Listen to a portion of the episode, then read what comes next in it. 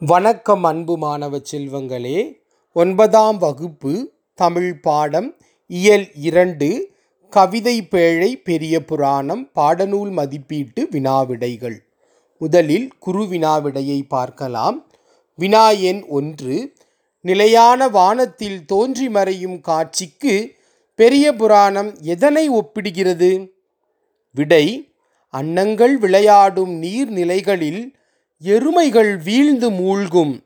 அதனால் அதில் உள்ள வாளை மீன்கள் அருகில் உள்ள பாக்கு மரங்கள் மீது பாயும்.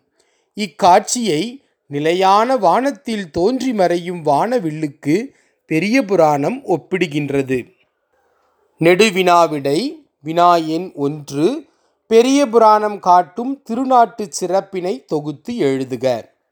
விடை காவிரி ஆறு புதிய பூக்களை அடித்து வர அதனை வண்டுகள் மொய்த்து ஆரவாரம் செய்கின்றன. நாட்டுக்கு வளம் தர காவிரி கால்வாய்களில் எங்கும் ஓடுகின்றது. நட்டபின் வயலில் வளர்ந்த நாற்றின் முதல் இலை சுருள் விரிந்தது. இதனை கண்ட உழவர் இதுதான் கலை பறிக்கும் பருவம் என்று அறிந்தனர்.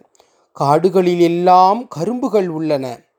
சோலைகள் எல்லாம் செடிகளின் புதிய கிளைகளில் அரும்புகள் உள்ளன. பக்கங்களில் எல்லாம் குவளை மலர்கள் உள்ளன. வயல்களில் சங்குகள் நெருங்கி உள்ளன. கரையெங்கும் இளைய அன்னங்கள் உழவுகின்றன. குளங்களெல்லாம் கடல் போல பெரிதாக காட்சியளிக்கின்றன. அதனால் நாடு நீர்நாடு என்று சொல்லத்தக்கதாய் உள்ளது. அன்னங்கள் விளையாடும் நீர்நிலைகளில் எருமைகள் வீழ்ந்து மூழ்கும்.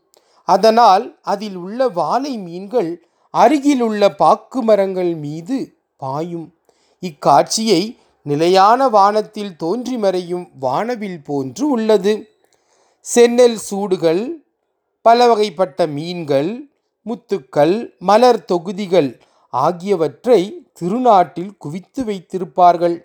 தென்னை செருந்தி நரந்தம் அரசமரம் கடம்பமரம் பச்சிலை மரம் குறாமரம் பனைமரம் சந்தனமரம் நாகமரம் வஞ்சி காஞ்சி மலர்கள் நிறைந்த கோங்கு மரம் முதலியன எங்கும் திருநாட்டில் செழித்து வளர்ந்துள்ளன.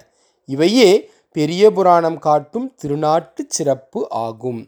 நன்றி வணக்கம்.